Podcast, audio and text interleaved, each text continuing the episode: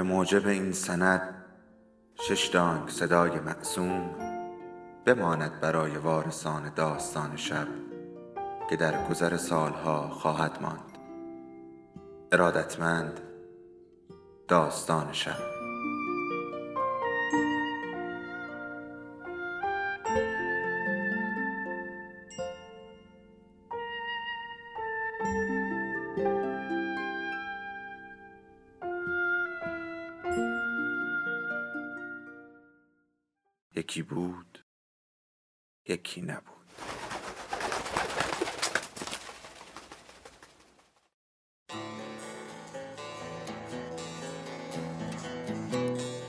جزیره سرگردانی.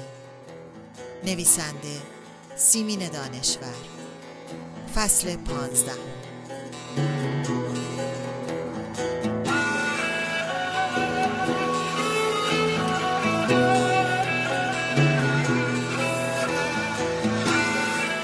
در هر رویدادی همه دوروری ها مقصرند. حتی توران جان هم احساس گناه می کرد هرچند مادر بزرگ از مرحله پرت بود. هستی لام تا کام از حادثه اصلی حرفی نزده بود. هستی به توران جان گفته بود مادرش در بیمارستان بستری است و چند تا دکتر بالای سرش هستند و مادر بزرگ عقیده دکتر بهاری را پرسیده بود. و هستی از ترس آنکه کنجکاوی های تورانجان به افشای راز منتهی بشود سر به سر مادر بزرگ گذاشته بود که مادر جان اگر دروغ نگویم دلتان برای دکتر بهاری رفته. سر پیری دکتر بهاری مثل اولاد من است وانگهی و هستی خندیده بود روز اول می توانست بخندد خندیده بود و پرسیده بود آن کدام مادر بزرگی بوده که وقت آمدن دکتر بهاری به ایادت مراد قلمی ترین خیارها را می خریده و جلوی دکتر بهاری می گذاشته. بهترین چای موجود در خانه را دم می کرده و برای او می آورده. دکتر بهاری انگشت روی دست مادر بزرگ می گذاشت و عرق خیالی پیشانیش را پاک می کرد یعنی خجالتم ندهید. آن کدام مادر بزرگی بوده که نوترین چادر نمازش را سر می کرده صورتش را پاک پاک می شسته دکتر بهاری درداشناست. مامانشی که مثل یک قطره آب به زمین فرو رفت و در چهر چندین میلیون نفری تهران گم شد همه دل واپس شدند خنده هم از لب هستی گم شد. به گفته توران جان صورتش شد دو انگشت و رنگش پرید.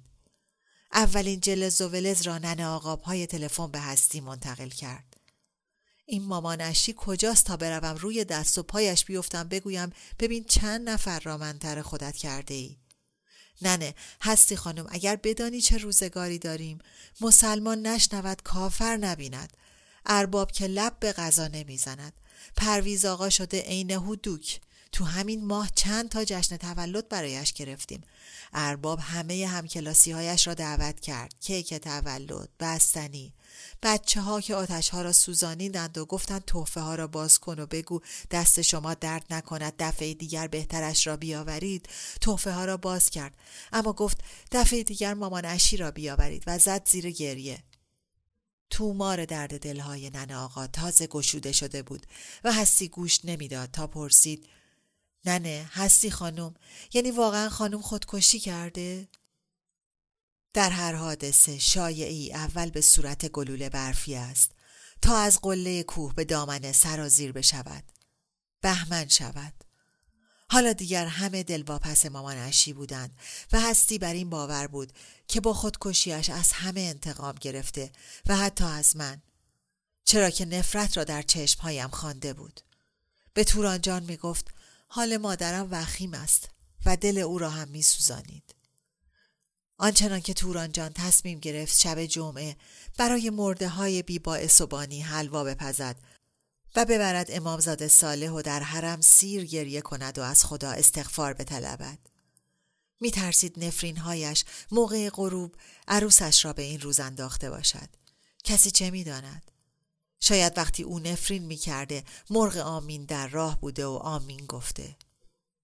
توران جان نگران هستی بود که شبها خوابش نمی برد و اگر خوابش می برد لابد کابوس می دید و از خواب می پرید. لابد اشرت در دهلیز مرگ بود که هستی در خواب گریه می کرد. هستی مادر برو پیش سیمین خانومت شب هم همانجا بمان. شما تنها چه می کنید؟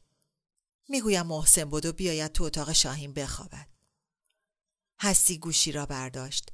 صدای ناآشنایی گفت منزل سیمان خانم. همین که هستی از دریوری های مخاطبش دانست که سیمین خانم خانه است بوسه ای به موهای سفید توران جان زد و راه افتاد سیمین خودش در را گشود هستی را که دید گفت تو را در آسمان می جستم در زمین پیدا کردم هستی به اتاق نشیمن آمد بخاری دیواری می سوخت. گرام روشن بود و سیتار راوی شانکار را پخش می کرد. سیمین سیگاری به لب داشت. هیزومی در بخاری انداخت و به آتش بخاری ور رفت. دارم جهیزیه لیلی را آماده می کنم. در سمساری خانه جنی چهارراه حسن آباد مبل و سندلی های کهنه دیدم. دسته ها کندکاری است. میز هم کندکاری است. با سلیقه تو تعمیرشان می کنیم. سیگارش را در آتش بخاری انداخت. خودم فکر می کنم روکش سندلی های نهارخوری را اطلس آبی بگیریم. آخر شوهرش در نیروی دریایی است. یک تابلو که در آن کشتی و دریا هم باشد به تو سفارش می دهم.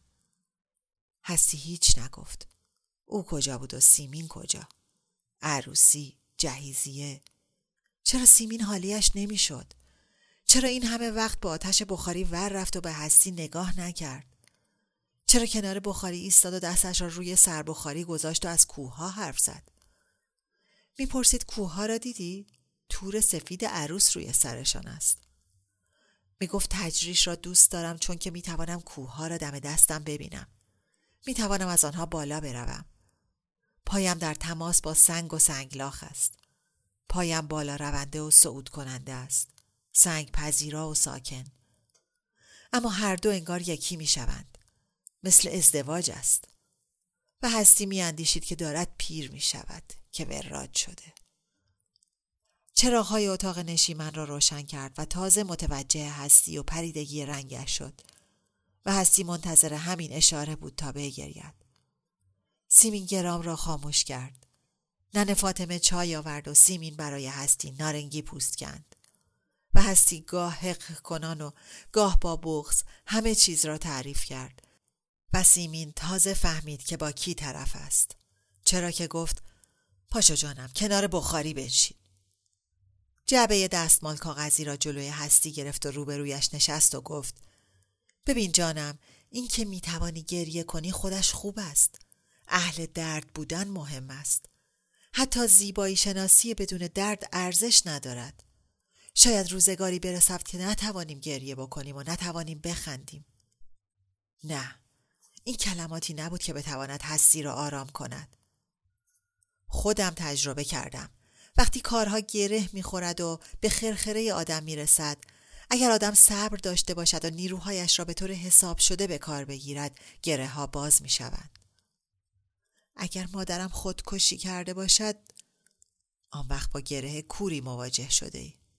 باز هم باید تحمل کرد تا مرور زمان فراموشی بیاورد اما از آنچه درباره مادرت گفتی او عاشق زندگی است چنین آدمی خودکشی نمی کند اما تهدیدی که کرده و خودش را که گم و گور کرده یک نوع طلب بخشایش است و عزیزتر شدن برای بعدها.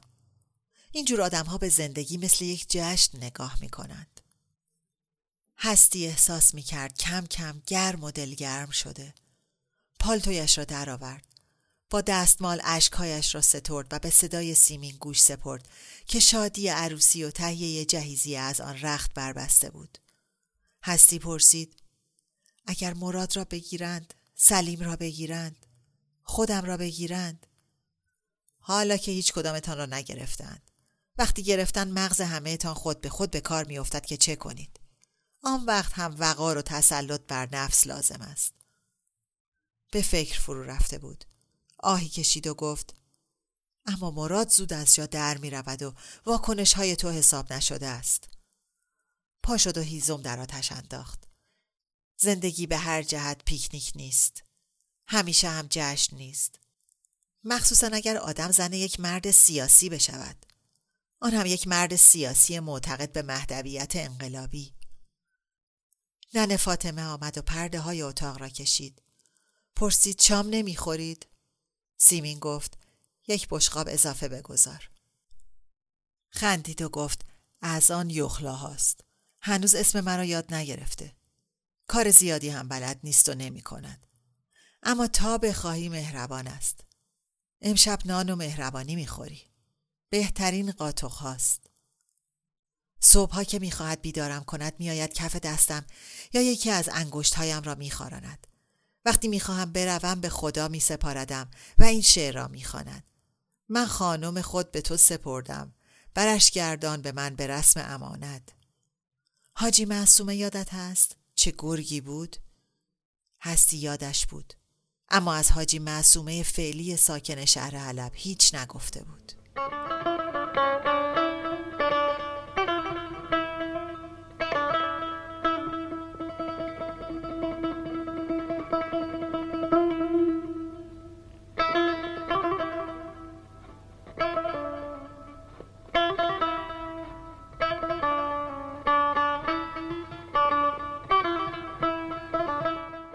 هستی در کتابخانه جلال روی تختی که جلال بارها رویش خوابیده بود دراز کشید. کتاب های جلال که اوراق آنها با دستش ورق خورده بود و جا به جا در عمر کوتاهش بر بعضی از آنها هاشیه نوشته در قفسه هاست. عکس های جلال بر دیوار مقابل قفسه هاست. عکس پدرش هم با عبا و امامه سیاه هست. عینک، ساعت مچی، جور و جور خودکار و خودنویس و شیشه جوهر پلیکان را سیمین همانطور که در زمان حیات جلال بوده روی میز تحریرش رها کرده. حلقه ازدواج جلال که به انگشت سیمین بود. کتابخانه طوری با یادگاری های جلال پر شده بود که انگار خودش در آنجا حضور دارد. انگار تا چند دقیقه پیش پشت میز تحریرش نشسته بوده و داشته می نوشته. ذهنش تندتر از دستش کار می کرده. در نوشتن شتاب می کرده. حالا رفته است نوشابه ای بنوشد و به زودی بر می گردد. اتاق سرد است. به گفته سیمین یخچال، قطب شمال، سیبری. کاش هستی تعارف نکرده بود و مشکول آب جوش را از ننه فاطمه گرفته بود. کاش یک خواب آور از سیمین گرفته بود. هرچند سیمین گفته بود خوابی که با قرص بیغیرتی دست بدهد فایده اش چیست؟ چشمهای هستی بسته است. صدای پا می آید. لابد جلال برگشته. هستی احساس می کند که پاورچین پاورچین می آید. هستی را به جای سیمین می گیرد. لحاف را تا سر شانه هایش بالا می آورد و طوری لحاف را به سراپایش می چسباند نکند سوراخی باشد و باد از آن سوراخ تو بیاید. بعد انگار جلال پیشانی و روی پلک های بسته هستی را می بوسد. اما هستی بوسه ها را احساس نمی کند. شاید سیمین بوسه ها را در اتاق خواب خودش دریافت داشته. حالا هستی در مرز خواب و بیداری است. جلال را کنار تخت می بیند که ایستاده است. شبیه تصویر جوانیش است که به دیوار زده شده. شبیه وقتی که هستی و مراد در کاف فیروزه دیده بودندش. هستی می‌پرسد آقای آل احمد نمی‌دانستم شما زنده اید. جلال می‌گوید من در این خانه زنده ام. در ذهن تو و زنم زنده هستم. هستی می‌گوید و در ذهن خیلی های دیگر و بعد می‌پرسد شبه شما در این خانه جا گرفته؟ روح سرگردان شما در این خانه میگردد؟ جلال می‌گوید اشباه دروغند. هستی می‌پرسد به سیمین سر زدید؟ می‌گذارم تخت بخوابد بعد در خواب به سراغش می‌روم. ناگهان هستی به صرافت میافتد و می‌پرسد آقای آل احمد شما به مهدویت انقلابی اعتقاد دارید؟ جلال می‌گوید دست کم این را می‌دانم که کسی که به شهادت ایمان دارد دیگر سرگردان نیست. هستی احساس می کند جسمی پاهایش را لمس می کند نکند واقعا جلال باشد. نه جلال نیست. انگار یک پلنگ روی پاهایش میخرامد و همانجا چنباتمه می‌زند هستی فریاد می‌کشد چراغ روی میز کنار تخت خواب را روشن می‌کند و در تخت خواب مینشیند گربه است گربه از روی تخت جست می‌زند پایین کش و قوس می‌رود و خرامان از در کتابخانه بیرون می‌رود هستی می‌فهمد که علت سرما باز بودن در اتاق است پا می شود و لرزان از سرما در اتاق را می بندد. خدا کند فریاد هستی سیمین را بیدار نکرده باشد. نه نکرده. هستی چراغ را خاموش می کند و چشمهایش را می بندد. اما کو خواب. قریب به دو هفته است که جلال مرده. دانشجویان می دانند که سیمین حتما سر کلاس خواهد آمد. تالار پر است. حتی در درگاه ها دانشجو نشسته. چند تا دختر با چادر سیاه و تعدادی روحانی هم هست. سیمین با لباس سر تا پا سیاه و توری که به سر انداخته تو میآید. مثل همیشه آرایش نکرده. میآید پشت میز استاد می ایستد. مراد و هستی روی میز گلایل و میخک سفید و گل مریم گذاشتند. یک نوار سیاه را روی گلها پیچ و خم دادند و روی نوار با خط سفید نوشتند به قول همسرت خودت گل و زندگیت گل. این عبارت را سیمین شب هفت جلال روی نوار سیاه تاج گلی که بر مزار جلال گذارده است واداشته نوشتند. با خط سفید اما امضا نکرده. اما همه می‌دانند مراد و هستی هم می‌دانند. سیمین نگاهی به گلها و نوار می کند و بعد نگاهش به تمام دانشجویان سیر می کند. بیشتر پسرها کراوات سیاه دارند یا نوار سیاه به بازوهایشان بستند. بیشتر دخترها لباس سیاه پوشیدند. هستی هم سیاه پوشیده است. نگاه سیمین هستی و مراد را در بر می‌گیرد و برای یک لحظه لبخند زود گذری کنار لبهای بستش نقش میبندد. این لبخند می‌گوید می‌دانم کار کار شما دوتاست. سیمین تخت پاک کن را بر می دارد اما تخته را پاک نمی کند. روی تخته نوشته شده بود امیدواریم این زندگی بدون جلال را بتوانی تحمل کنی. خط مراد است. سیمین رو به کلاس برمیگردد می‌گوید یک استاد ژاپنی پیرو زن بودیسم به تسلایم آمده بود. استادی که در تهران است و اشکالاتم را در مورد زن و هنر چین و ژاپن از او می‌پرسم. با هم در ایوان نشستیم و سکوت کردیم. او پا شد و در باغچه محقرم جستجو کرد. یک گل خودروی زرد تنها جست و کند و آورد به من داد. همین. سکوت ما دوتا و گل خودروی زرد تنها در دستم جای هر کلامی را پر می کرد. حتی لبریز می کرد. فرخونده هم هست. فرخونده چشم ندارد مراد و هستی را ببیند. گاه عاشق سیمین است و گاه به قول خودش تا سرحد مرگ از سیمین متنفر می شود. فرخونده دست بلند می کند. سیمین متوجهش می شود. فرخونده می گوید خانم آیا این آرامشی که نشان می دهید سرپوشی بر طوفان درونتان نیست؟ سیمین نشعار را می خاند. در اندرون من خسته دل ندانم کیست که من خموشم و او در فقان و در قوقاست. فرخنده می‌گوید فروتنی شما و ملبوس بودن و در دسترس بودنتان هم سرپوشی است بر غرور بیحد و حسرتان. احتمالش هست. شما مسئله به نام مسئله زن هرگز نداشته اید؟ خودم تلاش کردم که کمتر داشته باشم. تو هم تلاش خودت را بکن. نه خانم جان امکاناتش را داشته ای. من چنین امکاناتی ندارم. سیمین می‌گوید در سالهای جوانی قصه ای ترجمه کرده بودم. اسم نویسنده یادم نیست. ماحصل کلام یادم است که این بود.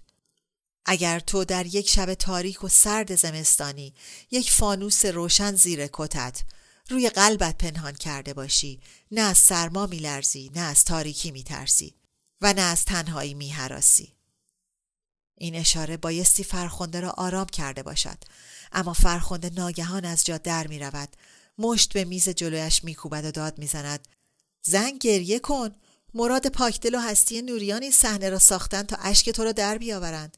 چرا گریه نمی کنی؟ عشق و امید و اعتماد به نفس هر سهشان یک لغمه شدن جلوی سگ افتادن و سگ بلعیدشان. و خودش میگرید به زاری زار. سیمین دست به کیفش می‌برد و هستی خدا خدا می کند که مبادا سیگاری در بیاورد و به لب بگذارد. هرچند تا به حال ندیده است که سیمین سر کلاس سیگار بکشد. سیمین یادداشت های مربوط به درس را از کیفش در می آورد و روی میز می گذارد و هستی نفس راحتی می کشد. سیمین تحمل کرده تا فرخنده عشقهایش را ببارد. رو به کلاس می گوید یکیتان برود برای فرخنده یک لیوان آب سرد بیاورد بعد می‌گوید فرخنده آرام بگیر چرا می‌خواهی من گریه کنم چرا باید به شما درس زبونی و ضعف نفس بدهم گریه ها را بگذارید برای خلوت هایتان فکری می کند و می‌گوید تو هوشیاری خوب فهمیدی چه گفتم امید و عشق و اعتماد به نفس کلید رمز همین ستاست سیمین فرخنده را نادیده می گیرد. تخت را با تخت پاک کن پاک می کند. روی تخت می نویسد هنر هند. هنر هند را فصل بندی می کند. معلوم می کند که در این نیم سال چه ها خواهند خواند. رو به دانشجویان می کند و می گوید خط اصلی هنر هند یک خط پرتحرک و دورانی است. انگار بادی آمده و همه جزئیات را در نوردیده. چنین خطی منعکس کننده سمسارا یا سنسارا یا تموج حیات است. نشان دور و تسلسل زندگی و اعتقاد به تناسخ یعنی زندگی های قبلی و بر اساس شیوه طبقاتی پس هنر هند سخت تمثیلی است آب دهانش را فرو می‌برد و می‌گوید در روش مراقبه گروه درویشان راماکریشنا در هند تمثیل جالب توجهی هست و درس هنر هند این نیم سال را با این تمثیل شروع می کنم. درخت زندگی ریشه در ناشناخته دارد که زندگی های پیشین آدمی است. این درخت مثل همه درختها تنه و شاخه و برگ و میوه دارد. تنه آن بدن انسان است. شاخه ها و برگ ها و میوه ها اعمال انسانی. یک پرنده آرام بالای درخت نشسته که روح آدمی است. خیشتن مطمئن و با تو معنینه انسان است. یک گنجش که ناآرام مدام از شاخه ای به شاخه دیگر می پرد به میوه های شیرین رسیده و میوه های کال درخت تک می زند. به درخت های دیگر هم سر می کشد. بس که بیقرار و ناآرام است. این گنجش که ناآرام نفس اماره است. هوس آدمی است. خدا کند پرنده بزرگ و آرامی که بالای درخت نشسته نظر گنجش را جلب کند و رو به آن به پرواز در بیاید و در سایه آن بیارامد و آرامش بیابد اگر گفتید این تمثیل قدیمی را چطور می‌توان با روانشناسی جدید تطبیق داد پارسال به حد کافی روانشناسی هنر خانده اید مراد دست بلند می کند سیمین می‌گوید بگو جانم مراد می‌گوید این درخت با نهاد آدمی از نظر فروید و با کمی کمک از روانشناسی یونگ قابل تطبیق است. دنیای ناشناخته که ریشه درخت در آن است ناخداگاهی ماست. به گفته یونگ ناخداگاهی قومی و بشری خود درخت من یا خود آگاهی ماست. پرنده مطمئن من برتر ماست. گنجش که بیقرار من حیوانی ماست. اگر من برتر زمام من حیوانی و من یعنی وقوف ما را در اختیار بگیرد رسد آدمی به جایی که به جز خدا نبیند فرخنده دست بلند می کند سیمین منتظر است فرخنده می گوید به عقیده من آدمیزاد یک درخت چکنم است درخت چکنم در شیراز که خودتان یک روز وصفش را کردید و گفتید آدم های سرگردان زیر این درخت می نشینند و می گویند چکنم و گفتید معروف است که سعدی این درخت را در مسجد نو شیراز کاشته. سیمین لبخند می‌زند. نه جانم از من بشنو. آدمی زاد درخت روشنگری و بیداری است.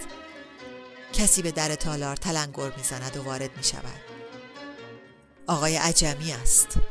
یک لیوان آب در دست دارد. روزی که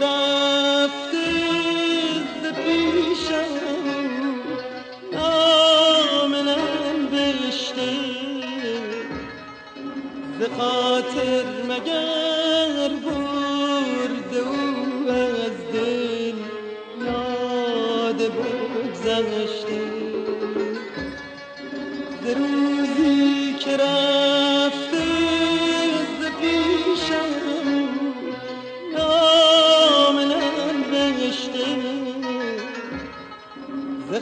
ز خاطر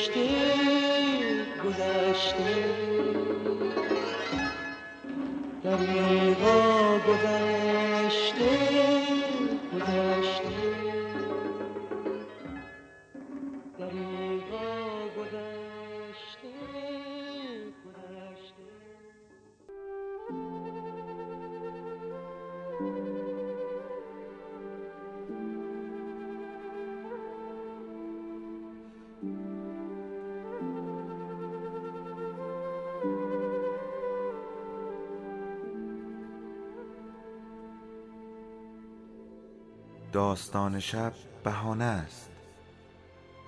برای با هم بودن دور هم نشستن شنیده شدن.